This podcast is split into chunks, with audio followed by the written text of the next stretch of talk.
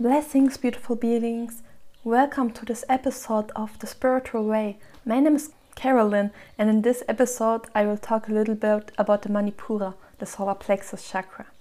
Its main topic is confidence, reaching your goals and dreams, and the question, Who am I? will be answered. It is the home of your ego, and the ego is not like many people think nothing bad, but really to have a healthy relationship to your ego is very important for a healthy solar plexus chakra. Its color is yellow and its element is fire, and it improves or is connected to your sight, so your eyes. Next to that are internal organs, the digestive system, or the whole nervous system. The solar plexus chakra defines your personality. If you are able to live on your own terms, gives you strength and power, help you to process and make your dreams and goals come, become your reality. It is also necessary to integrate your emotions and your life experience, which are processed in the sacral chakra.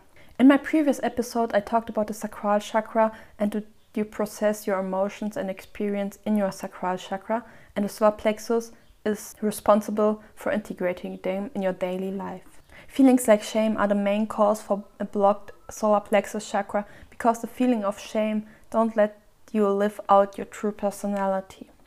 This can lead to a control or power addiction or in general being really stubborn. It can make you aggressive and not really knowing who am I, what am I here for, what is my personality about. This can lead to frustration, a codependency, and can you become a victim of your own life.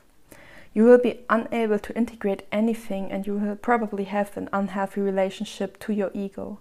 You will lack of confidence, be ruthless, repress your feelings or have maybe no emotions at all. You will maybe express your ambition unhealthy, that your body and your mind become sick of it and you have physiological or psychological problems. This can cause sleeping issues or sicknesses related to the digestive system and can lead to adipositas or anxiety. But after hearing all these terrible things what an unbalanced solar plexus chakra can have, maybe we should talk a little bit about a balanced one. If your solar plexus is balanced, you will recognize symptoms like healthy self discipline, being good and self reflecting, having a healthy emotional control, and integrating experiences in your daily life. You will feel stability, have a healthy relationship to your ego, and feel a big sense of self confidence. You will be full of drive and inner strength and really, really enjoy the life you have because life is about being in the present moment and to enjoy what you are here for, not to always try to go somewhere, but enjoy and embrace who you really are. You will become a strong personality while healing your, solar plexus chakra, and this will also lead to a very, very good night's sleep. But how do we heal it? Well, when it's unbalanced, you can start with, for example, working out daily, because our body is made to sweat and to be strong. And while doing, for example, weightlifting exercises or going running or doing kickboxing, you will improve your strength. And if you feel physically more strength, you will feel it mentally too. So, outer strength, inner strength, what goes inward must come outward, and so on. Next to that is yoga, a great way to improve your solar plexus, and you can do asanas like the child's pose or the corpse pose. Try to introduce mindful habits and exercises of self love and gratitude into your daily life, like making lists of gratitude, like three things in the morning and three things in the evening, what you are grateful for. For example, I am grateful for being alive. I am grateful that the sun is shining, and I am grateful for being myself. Try to create a positive environment and avoid draining and toxic people. This is something many, many people underestimate, but it is really important to get rid of old unhealthy relationship. You should, like I mentioned before, also take care of your physical health and hygiene because the better you feel in yourself, the better you can express yourself and be yourself. Try to be authentic and do not fear to be yourself because you are so unique on this world and the universe loves you for who you are and does not expect from you to be someone else or what others think you should be. Also, wearing yellow colors or observing fire, for example, by a candle, is really helpful to increase your healthy solar plexus chakra.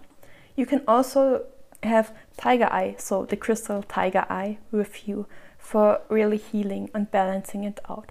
Next to that is daily meditation, really important, and maybe saying the mantra Ram, so Ram to it.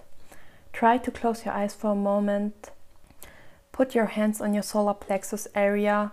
Focus and imagine a yellow ball in the solar plexus area full of life, drive, willing to be alive, express oneself, and strength. Take deep belly breaths.